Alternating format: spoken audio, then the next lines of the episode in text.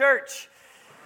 My name is Justin. I'm, I'm, one of the elders and pastors here at Peninsula Grace. We're going to be in God's Word this morning together to continue to worship Him. If you have your Bibles, we're going to be in John chapter 11, at the end of 11 and the beginning of 12. So I would invite you to flip there now. We can follow along together. Uh, before we do, just I wanted to just a quick uh, pastoral word and a prayer. Um, I know many of you are well aware of this last week. Uh, the a lot of the controversy that swirled, particularly around the events of yesterday, uh, namely at the library, the event that was canceled, but a story time reading, and, and, and there was mention of drag queens involved, and all of those things. And I know, um, I've, I've, had many conversations with, with, with, some of, with many of you, uh, and I know uh, you just open up Facebook for five minutes, which is never a great idea, um, and just seeing uh, the impact this has had on our community, and knowing there are people in this room that have been affected by that diff- in different ways. And so I, I don't want to add any fuel to any fire, but just want to simply pray for us and our community uh, in, in this cultural moment. So if you just begin with me in, in a word of prayer. Father, you've sent us on a mission.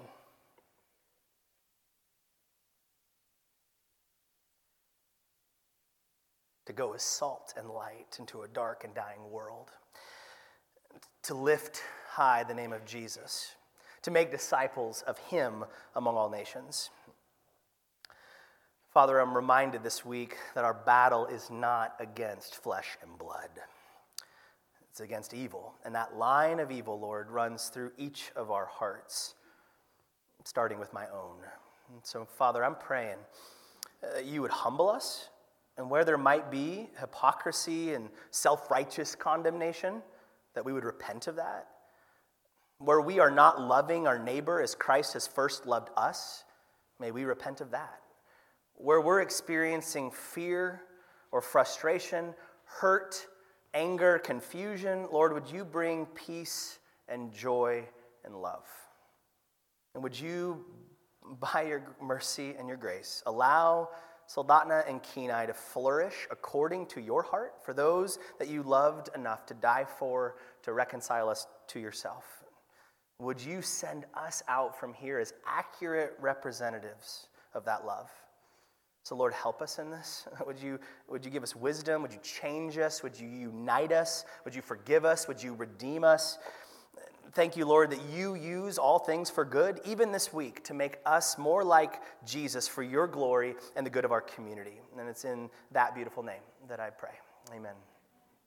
I would invite you, if, if you have more questions or concerns in, in, those, uh, in that regard, come and talk with me or, or someone that you trust and love and, and want to endeavor to do this together. I'm going to make a really easy transition here to Calvin and Hobbes. I grew up a big fan of Calvin and Hobbes, and, and now having children, I'm going to be able to more easily justify those enjoyments again, which is always exciting. But I loved this one about a perfect storm brewing, and I think it speaks well to our passage today. Uh, says at 35,000 feet, the engines of Flight 430 explode for no reason. With plumes of dense smoke trailing from the wings, the giant aircraft plummets out of control. Oh no! Meanwhile, a, 50 car freight train hits a penny on the rail at 80 miles an hour and jumps the tracks, dragging half a million tons of metal into the air behind it. This is not getting any better. In a freak coincidence, both the jet and the train are converging on one spot, if you could believe it, where the tectonic plates in the Earth's crust have just begun to shift. That spot is the house of Farmer Brown, who at this moment is unaware of a gas leak as he attempts to light his stove. As he strikes the match, he casually glances out the kitchen window. And I love Calvin's, his eye twitches involuntarily. And Hobbes says, Can't we play something else? this is not so good. A perfect storm is brewing and is li- going to literally end in an explosive manner. And, and I see that in the text here in John as we've been walking through this gospel where John is recounting the life and work of, of Jesus Christ of Nazareth. In these first 11 chapters, we've seen Jesus teaching about the mission that he's on and, and performing signs to verify his authority from the Father. And in today's story, we see a scene, just like Calvin created there, of a perfectly brewing storm. We saw it last week where Jesus raised Lazarus from the dead. And that also was raising the temperature on both belief in Jesus and in unbelief in Jesus. And this is his final sign before his own resurrection, forcing people to deal with him one way or another. It's also Passover week. We're about to enter into the final week of, of Jesus' life pre uh, resurrection, which means there's this huge crowd in Jerusalem and all over the empire. They've gathered in this one spot. And they're there to celebrate God's slaying of lambs to spare his children from bondage in Egypt. But the bigger context of our story is, is the Bible's story of, of a world swirling in darkness and chaos due to her rebellion against her Maker. So, how will she respond when the lamb that God has sent to her presents himself? Storm is brewing. This morning, we're going to see three different responses to Jesus the leaders of, of Israel, the, the crowds there in Jerusalem, and then finally Mary herself. And, and my prayer, Father, is that you would help us see and receive your King rightly, that you would allow us to examine our own hearts. Uh, graciously but truthfully, in, in, in, in our, as we read the lives of these stories today, that we would let your word read us. In your beautiful name, we pray, Jesus. Amen. So, three things. The first one I see is the leaders, and we see fearful pride coming from the leaders of, of Israel. Um, so, cha- chapter 11, if you got your Bibles, follow along with me starting in verse 45. I'm in the CSB here. Therefore, many of the Jews who came to Mary, now this is just after Lazarus was raised from the dead in context, we'd read that last week. They came to Mary and saw what uh, he did, they believed in him. But some of them tattled. They went, that was, that was added in there. They went to the Pharisees and told them what Jesus had done.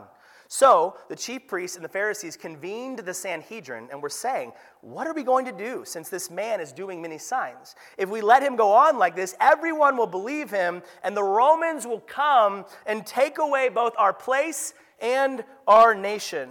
So Remember the Jewish political order of the day, um, they're all under Roman rule. They're the ones that are really calling the shots. But the Sanhedrin is a, a, council of 70 men who are overseeing the internal affairs of Israel's life. Now, these Pharisees that come, um, they are, they're a minority group that really don't have much control over anything. So they know they've got to take it up a level to the big guns. They, they can no longer deny the signs. Jesus is healing. More, most recently, the man born blind, and now Lazarus. And so Jesus is somebody they have to reckon with, but instead of believing in him, they double down as haters. Why? Why, why do they keep pushing back against Jesus so hard? Well, we see some of their motivation laid out here. If you look back at, at verse 48 here, it says, The Romans are going to come. Everyone's going to believe Jesus, and the Romans are going to see that. They're going to come and they're going to take away our place, which was the, a reference to the temple, their place of worship, and our nation. They're f- afraid of those things being taken away. Now, remember, the Jewish people are under the, Rome, the, the rule of Rome, and, and they have these high expectations for this Messiah uh, from God to come and rescue them. And so, with Jesus coming, presenting himself as that Messiah, that's firing up their hopes to a, a fever pitch, which would almost certainly cause an uprising and, and, and in response bring the full weight of Rome down on their faces. They're afraid that the Romans are going to extinguish them, that they're going to wipe out their way of life, their way of worship, to destroy our temple, which ironically is going to be destroyed in AD 70. But because of an actual uprising against Rome, not because of what Jesus did or what he taught. They're afraid of losing these things. But, but that fear is steeped in pride. Uh, the, notice the operative word here our place, our nation let's, they don't say God's house, right? His people. They say our. And let's call a spade a spade here. We've seen throughout the Gospel of John, their desire is not for the people's well being. It's for their own power, their own position, their own prestige. In the words of Toby Keith, they want to talk about me, want to talk about I, want to talk about number one, oh my, me, my. There is a, a jealousy that comes with pride that can't share the throne with anybody. And we see this later on in chapter 12. Um, they're afraid of everybody leaving them and going to Jesus. Verse uh, 11 of chapter 12 For this reason, many of the Jews were deserting them and believing in Jesus. And then they say, the Pharisees are talking to each other down in verse 19. They go, Look, the world has gone after him. They're no longer following us, they're following Jesus. They don't like that. And then uh, one of them, uh, one of the, the head of the Sanhedrin, the high priest that year, Caiaphas has something to say. Verse 49. One of them, Caius, Caiaphas, who was the high priest that year, said to them, You know nothing at all. And we're about to see that is the pot calling the kettle black. You know nothing at all. You're not considering that it is to your advantage that one man should die for the people rather than the whole nation perish. Now, John is a master of the use of irony, but I think this might be his magnum opus. Caiaphas says, let's kill Jesus to save our nation. Caiaphas accidentally preaches the gospel. He, he, mean, he says, let's use him as a scapegoat. But in his mind, he's thinking a political scapegoat. That if we kill Jesus, then the Romans won't take our nation away, We'll save our people. But what he doesn't see is this is exactly what Jesus came to do to be the sacrificial lamb. One man dying so that all who would believe would be saved, but not from the physical enemy of Rome, but from the greater enemy lurking inside of our own hearts. But the extra irony is that this is said by the high priest himself. It says in verse 51 he did not say this on his own, but being high priest that year, he prophesied that Jesus was going to die for the nation, and not only for the nation, but also to unite the scattered children of Israel. So from that day on, they, they plotted to kill him. God is speaking prophetically through Caiaphas unwittingly. He doesn't realize that he's, God is using him as a mouthpiece to speak the gospel truth. See, Caiaphas' job as the high priest was to usher people into the throne room of God. But where Caiaphas is failing, Jesus is about to accomplish these things. We see here from these leaders a fearful pride that says, Jesus, don't you dare touch my throne. Again, Caiaphas was accidentally right. Like, it's got to be one or the other. Like, either God is God and he occupies the throne, or I try to be God and occupy the throne. This throne ain't big enough for the both of us. But this is important. Remember, these are the religious leaders.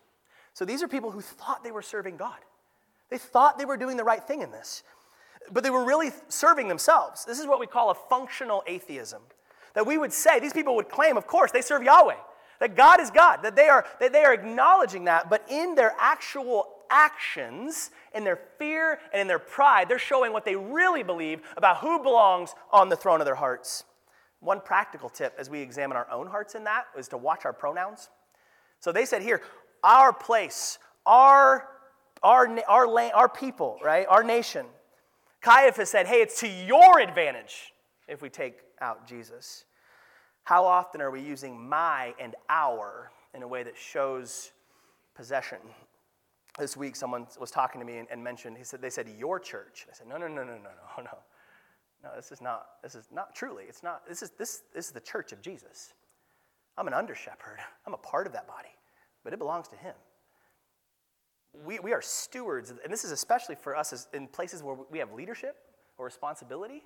We're stewards of these things that God has given us. They don't belong to us, they belong to Him. So, like these leaders here, let me ask your heart like, what are you afraid of losing? My family, my community, my future. What area of your life do you need to let go of your fill in the blank and acknowledge God's rightful place on the throne there? We see the fearful pride of the leaders. The second thing we see here is a short sighted hope from the crowds. We look at the, the, the, famous triumphal entry of Jesus. Skip down to uh, chapter 12, verse 12. We'll, we'll come back to Mary in the middle there at the end. The next day, verse 12, when the large crowd that had come to the festival heard that Jesus was coming to Jerusalem, they took palm branches and went out to meet him. They kept shouting, Hosanna. That's what we sang in our opening song. Hosanna, blessed is he who comes in the name of the Lord, the King of Israel. So Welcome, everybody, to Passion Week. This is the last week of Jesus' life leading up to his death, burial, and resurrection. This is most likely Sunday of that week. He'll die on Friday, raised on Sunday, a week from that moment. Now, it says there's a large crowd there. Um, we don't know the numbers exactly. About 30 years later, historian Josephus said there was about 2.7 million people worshiping at this Passover festival, not including those who weren't allowed to worship for other reasons.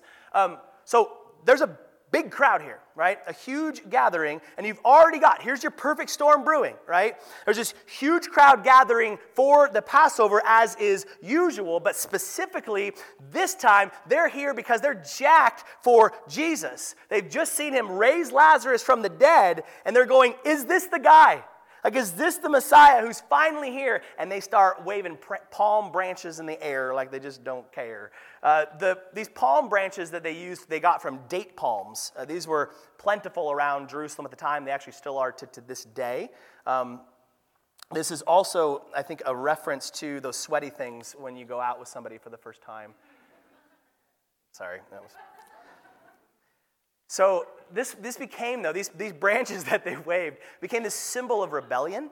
Um, so they used these 200 years earlier, where the first time this kind of became almost, these palm branches almost became like a national flag or a symbol specifically of, of rebellion. So the, the Maccabees, uh, about a, 200 years earlier, had, had they drove out, these Jewish leaders had driven out the Syrian forces that had been occupying Israel. And that, that's when they first started waving these palm branches. This, we're not going to take it type mentality.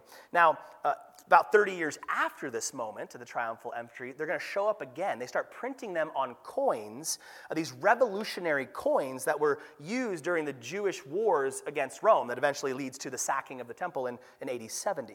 They're basically telling Rome, talk to the palm, right? This was, a, this was a, an ancient rebellion symbol. We, we see these to this day, the, the sign of the anarchy, uh, anarchy symbol, right? Or the fist that was used again in, in the socialism um, backlashes. Um, anybody know what this one is? I knew I'd have Star Wars nerds out there, you know. And then finally, the most famous one of all. I don't know, is that right? Is that the right? That's close. All right, sorry.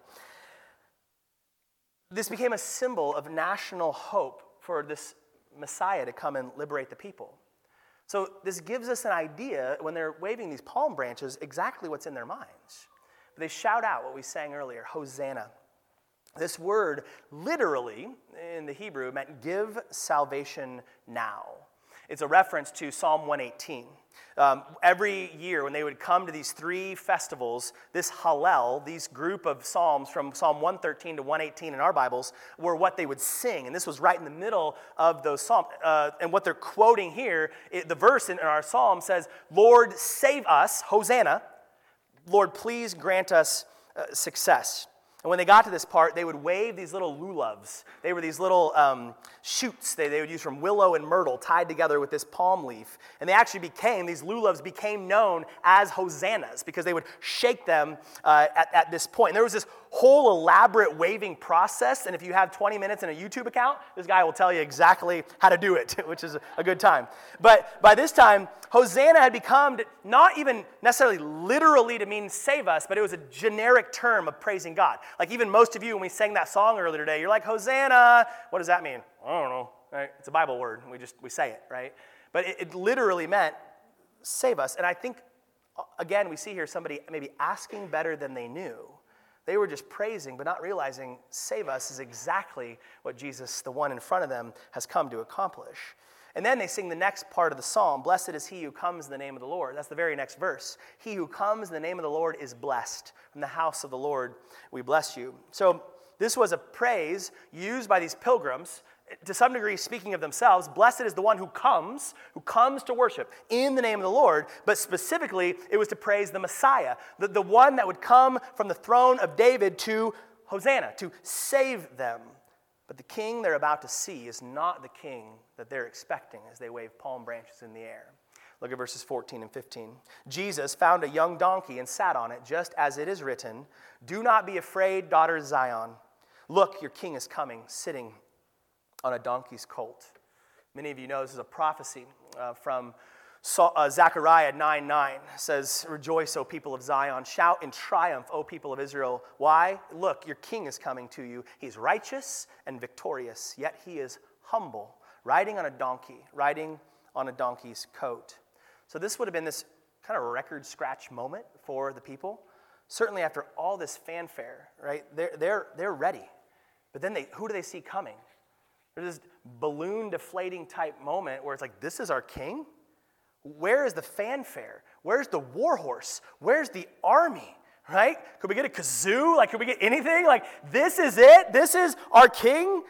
They're waiting for Lexington and Concord, right? They want to they want to take down Rome, but they've missed a key portion of this prophecy. Because, see, in the ancient world, when, when, when a king came for war, they would ride in on a white horse. When they came in peace, when they came for peace, they would ride in on a donkey. Now, make no mistake, you read Revelation 19, and what does it say? He who is faithful and true will come riding, and it says, on a white horse for war.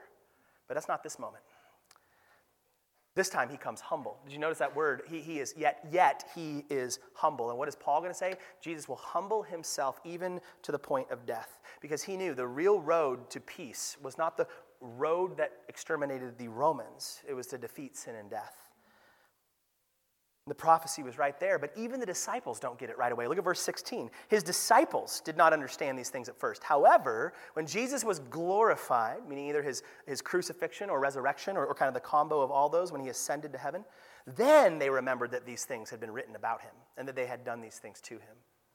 Even his disciples are, are slowly putting this together in hindsight of what Jesus came to do and accomplish.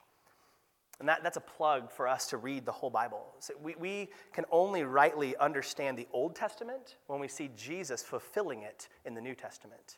But in the exact same way, the only way we're going to understand the New Testament is to understand the context that's built on uh, from the Old Testament. So if we're going to make full sense of who Jesus is and the lives that we're called to lead as we follow him, we got to know our whole Bibles. That's why we got, we got to study this thing together. It's what we're trying to do right now. The crowd's short sighted hope said, Jesus, would you defeat my enemy? But specifically in mind, they had my external enemy.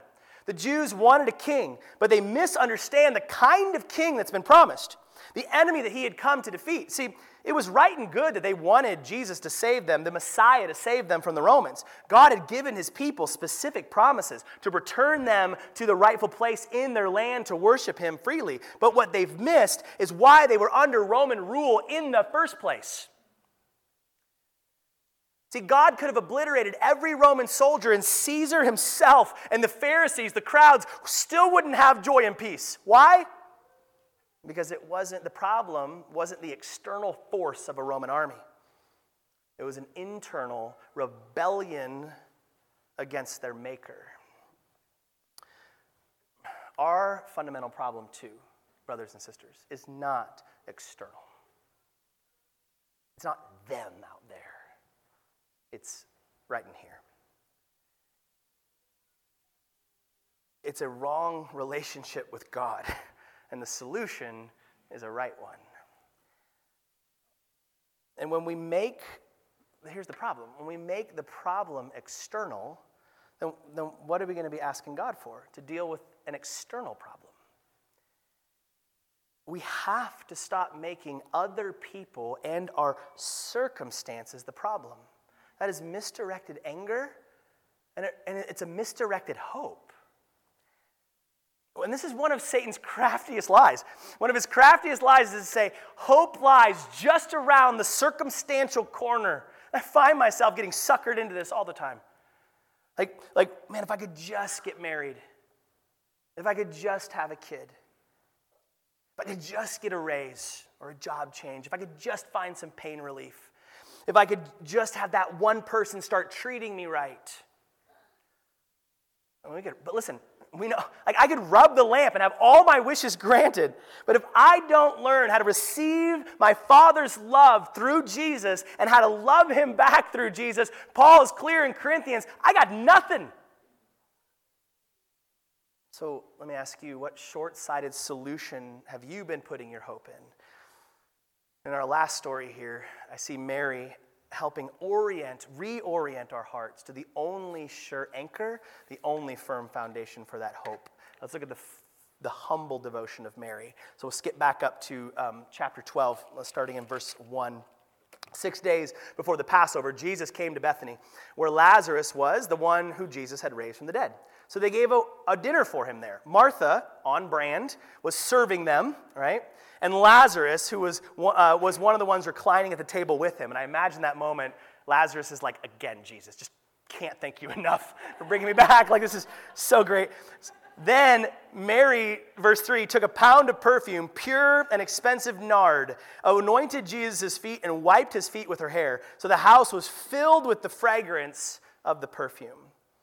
So, this, this nard that they talk about, it was an oil that was extracted from uh, the root or spike of a nard plant. Some of your translations might say spike nard because it was the, the nard, it was the spike of the nard where it came from.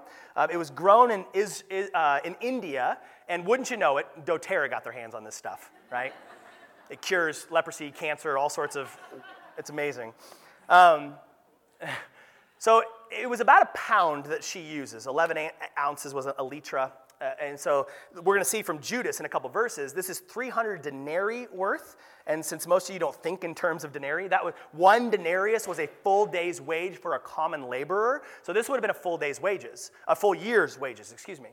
Um, literally, because they weren't allowed to work on Sabbath and holy days. So 300 years was the max amount of days you could work as a laborer. So this is a huge sum, right? And um, Mary, scholars would say this probably either means that her family was loaded, which we have some other reason to believe that might be the case, or it was a family heirloom passed down. Martha's like, hey, that's grandma's nard. What are you doing? You know? Um, so, but what we see from Mary is, is uh, first of all, a devotion. So you imagine a full year's worth of, of wages. I did this because I had time on my hands this week. So this is, I was looking for like what would be, could we buy a full year's wages of, of, of perfume right now? Sadly, yes. So, um, J'adore l'or Prestige Edition by Dior for 75,000 dollars um, can be yours, right? So, this, this bottle of perfume costs $75,000, which is insane. But imagine I take that over to Jill and I say, sweetheart, take off your socks. I wanted to show you how much I love you, right? regardless of the cost, regardless of the sacrifice, Mary is saying, this is my love for my Savior. There's a devotion to Jesus she evidences here, but there's also a humility. So she washes her feet, his feet, and then she dries it with her hair. And culturally, women always had their hair up. And because if a woman had her hair down in public, it was a symbol of, let's say, ill repute. And so here's Mary saying, I don't care about my reputation. What's worth everything to me is my Savior. And, and, they would have typically at the day been reclining with their heads toward the table and their feet away. So it would have been very easy access. They're not sitting at a table like we are and like, whoa, what's going on down there, right? Like Mary, but she humbles himself and, and serves Jesus by washing his feet with this expensive perfume. But of course, there's some pushback. Verse 4 one of the disciples, Judas Iscariot, who was about to betray him, John notes, said, Why wasn't this perfume sold for 300 denarii and given to the poor? Now, that objection on the surface sounds good, right? That sounds right. That's a, that's a fair, it might be something, one of the things rolling around in my head. But then in verse 6, John gives us the director's cut. He, he gives us some uh, uh, explanation here. He didn't say this because he cared about the poor, but because he was a thief. He was in charge of the money bag and would steal part of what was put in there. So, just like the Jewish leaders earlier, he uses some protectively kind language, but John shows us his heart. We see Judas's duplicity, saying one thing, meaning another. And I think we can do this often with social activism, that even for good causes, uh, we, can, we can do things without any genuine love for the other, and certainly not for the glory of God. You see companies all the time donating to charity just for good PR. Or how often do we, we donate our clothes to Salvation Army? Because it's like, well, that's the one thing I did this year for others, kind of appease my conscience. There's a motive issue in those things. But worse than that, we see John juxtaposing two things. This pure nard that Mary lavishes on Jesus' feet is an indicator of her pure love for Jesus versus the pure greed that we see from a supposed follower of Jesus. John tells us here he's a straight up swindler. This is like if we had a shady usher at church, it's like, I'll count the money, right? This points to, to Judas's greedy heart, a heart that's indicated ultimately in his willingness to throw his Savior under the bus for 30 pieces of silver. And like Caiaphas, he's showing us what he values more than his God and Savior. And it didn't take long to look under my own heart to see, if I'm honest, day to day, what are some things that I tend to value more than my God and my Savior? Verse 7, story continues Jesus answered, Leave her alone. I love how Jesus stands up for Mary in this moment. She has kept it for the day of my burial. So people would, would, would spend lavish sums at funerals. Uh, much of that was perfumes and spices to mask the decaying body's smell. They didn't have embalming and kind of modern day techniques that we do. Mary is, but notice here, she's lavishing it on Jesus while he's still alive. Like he hasn't yet been buried, which makes me wonder if she has a real understanding of what's about to go down. Unlike everybody else in this story here, Mary seems to be the only one who's catching on. Jesus is about to die and be buried. Now, notice here in verse 8, Jesus says, For you will you always have the poor with you, but you do not always have me. Now, is Jesus here saying not to give to the poor? Well, we have way too much teaching from him that contradicts that. And even here, he says, You're going to continue to have the poor. Like, you're going to continue to be giving to the poor. But there's a unique moment here that Mary's preparing me for my death and my burial and my resurrection, which, by the way, is the ultimate gift to the poor of this world. The very gift of God Himself, what we need most, more than any coin or food. What we see here is a humble devotion from Mary that says, Jesus, you're worthy of it all. And Mary puts her money where her mouth is, or where Jesus' feet were. Jesus is worth her all. And here we, we see this a, comparison with the leaders and the crowds who just want to take from Jesus for their own ends. Here we have Mary who loves Jesus and gives her all to him. But why, Mary? Why are you giving your all to this man? Remember, we said it's Passover week. In particular, it is um, Palm Sunday is the very next day. And interestingly, in the, in the Hebrew calendar, we're in the month of Nisan, and the 10th of Nisan would have been the day this year that the Palm Sunday landed on. And this rewinds the tape back to the original Passover and what God told Israel through Moses. He said, Tell the whole community of Israel that when on the 10th day of this month, that would be Nisan, they must select an animal of the flock. This was the original selection Sunday, even better than March Madness. This was a day where they would select the spotless lamb to be slain to spare the death of their firstborn. And, and what do we see here in the 10th of Nisan? The people have just unwittingly selected their spotless lamb. He said, Hosanna, blessed is the one who comes in the name of the Lord. Here comes our deliverer. Let's get out of Egypt. And, and, Caiaphas, the high priest, also has unwittingly identified the spotless lamb. Here's the one that it'd be better to kill to spare our nation. And Mary seems to be the only one who knows what she's saying here that Jesus was the spotless lamb slain for her own spots. That without this man, my life is worth nothing. In the very next chapter, Jesus himself is going to wash the feet of his disciples, indicating he has come to serve, not to be served. And in the greatest act of humble devotion to his Father and to us, he lays his life down so that we might have life. The spotless lamb slain for sinners. So, how, what does this look like for us? How do we humble ourselves before the feet of Jesus and say, You are worthy of it all? What's interesting, this nard was often used um, for a woman to pay her bride price or dowry. So often, so if Mary has just dumped that all out on the feet of Jesus, this could drastically reduce the likelihood of her stepping into a favorable marriage. And, and a woman in that day, this was huge. She's saying, There's one groom for me. One ultimate provider and protector. There's only one to whom I ultimately bow before. Jesus is worth my money, my security, my feature. Mary got her pronouns right here. She knew who this all belonged to in the first place. So, what about for us? What, what does a radical sign of humble devotion to your king look like? Like Mary, we do. We are called to sacrificially, generously give our financial resources for the kingdom, but equally precious resources of time and energy and relationship if, if we're going to echo Jesus and go into the world and wash feet, it's going to get stinky, right? Like it's going to be messy and complicated, and we won't be thanked for it. To truly love our neighbor means more than an angry Facebook rant. It means doing the hard work of loving our family, loving our neighbor, loving the lost in our community, to do exactly what Jesus did when he came to wash our feet. Just like that Calvin and Hobbes strip, and, and, and here in John 11 and 12, we find ourselves today in the midst of a, of a storm that's brewing. We live in a world, this last week reminded us of sin and chaos and death.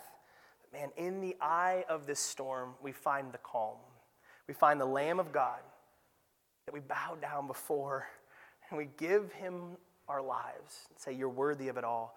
We're, we're going to in response to seeing the beauty of Jesus in this text, respond with a song, You Are, you are Worthy of It All. But I just wanted to remind us of the lyrics as we meditate our hearts on this. It says, All the saints and angels, all those who love and serve the King, they bow before your throne.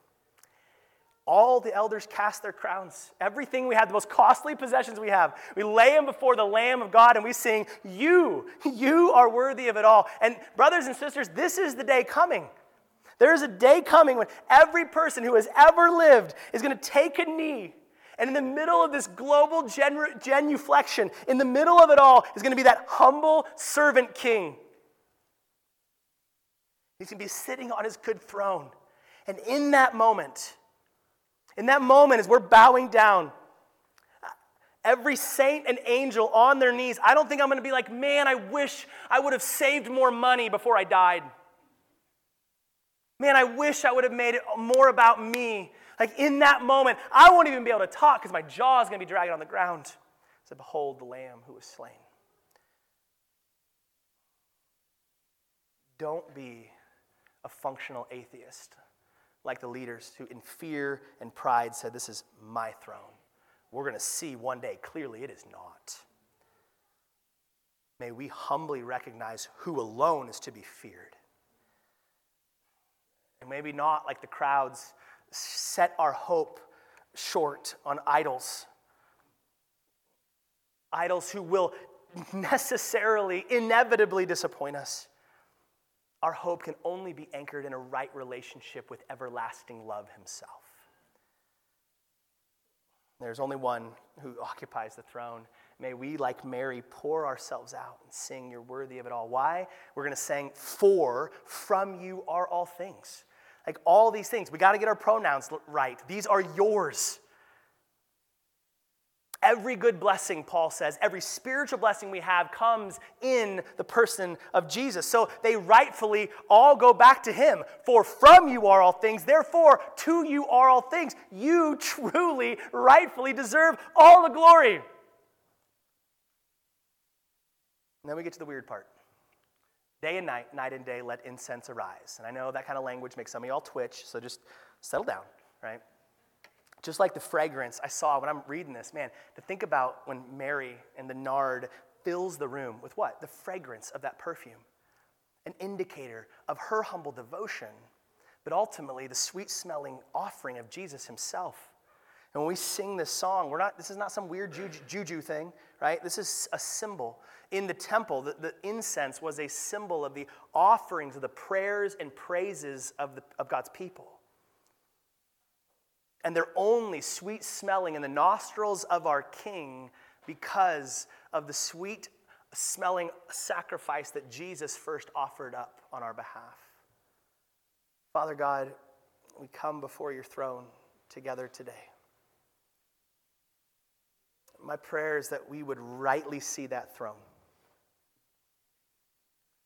That right now, Lord, the best thing for us is to take our eyes off of ourselves completely and to place them squarely on the lovely face of Jesus. Lord, would you remove pride and fear in our lives and see the humility of our King?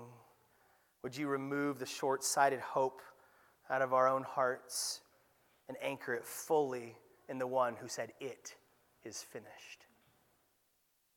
By your grace, would you give us eyes to see the beauty of what Christ has accomplished for us, all that he has given to us, that we hold with open hands and offer back to your feet in worship? May we truly sing from the bottom of our hearts that Jesus Christ alone is worthy of it all. It's in his name that all God's people said.